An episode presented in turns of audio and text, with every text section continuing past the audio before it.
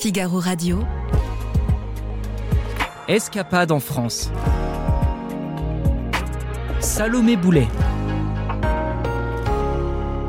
Bonjour Salomé. Bonjour Aude. Ce week-end, Salomé, vous nous emmenez à Besançon. Oui, et je sais que vous imaginez une ville de l'Est, rude et austère. Mais en réalité, c'est une ville toute verte au milieu de sept collines, comme Rome, avec en son cœur la citadelle, une œuvre magistrale signée Vauban, le fameux architecte de Louis XIV. Elle offre un panorama incroyable sur la ville. On y voit le Doubs, cette rivière franco-suisse qui traverse la Bourgogne-Franche-Comté et encercle le centre historique de Besançon. À l'intérieur, c'est un vrai terrain de jeu. On s'y promène, on y joue, on s'y cultive. Elle abrite plusieurs musées, comme celui de la résistance et de la déportation.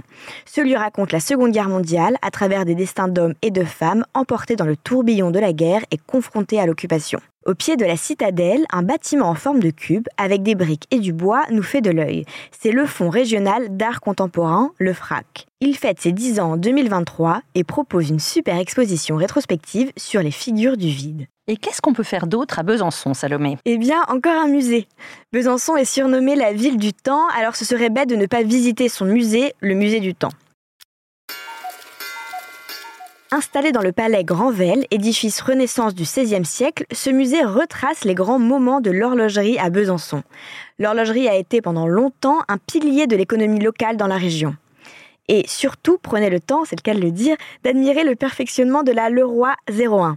Elle est exposée au musée et c'est une montre Gousset, la montre la plus compliquée au monde, et elle a été assemblée ici même à Besançon en 1904. Et où pouvons-nous dîner après cette première journée à Besançon? Je vous propose d'aller à la pension, rue Berceau, au fond d'un petit passage du centre historique. C'est un restaurant un peu foutraque, géré par des trentenaires passionnés. On y retrouve tous les codes de cette génération biberonnée à Top Chef. Une cuisine libre, dynamique, faite maison, avec des ingrédients locaux, dans une ambiance chaleureuse et colorée, façon cabinet de curiosité. Et pour dormir? À 10 minutes à pied du restaurant, en plein centre historique et à côté de la citadelle, il y a le Sauvage, un hôtel dans un ancien couvent de religieuses Clarisse, entouré d'un parc privatif.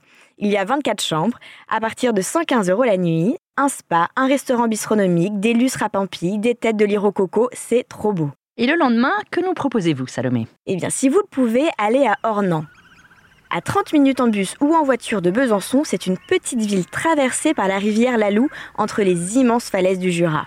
On l'appelle même la Petite Venise pour ses maisons sur pilotis et le reflet de ses ponts dans l'eau. Et c'est aussi la ville d'un célèbre peintre du 19e siècle, Gustave Courbet, le maître du réalisme.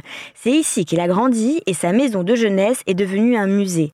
Et pour les randonneurs, vous pouvez emprunter des sentiers un peu spéciaux dans les pas de Courbet. Vous pourrez admirer ces paysages même où il a peint ses plus beaux tableaux. Merci Salomé. Merci Aude. Toutes ces bonnes adresses ont été dénichées par Jean-Bernard Carrier et vous pouvez les retrouver dans son article sur le Figaro Voyage. À bientôt. À bientôt.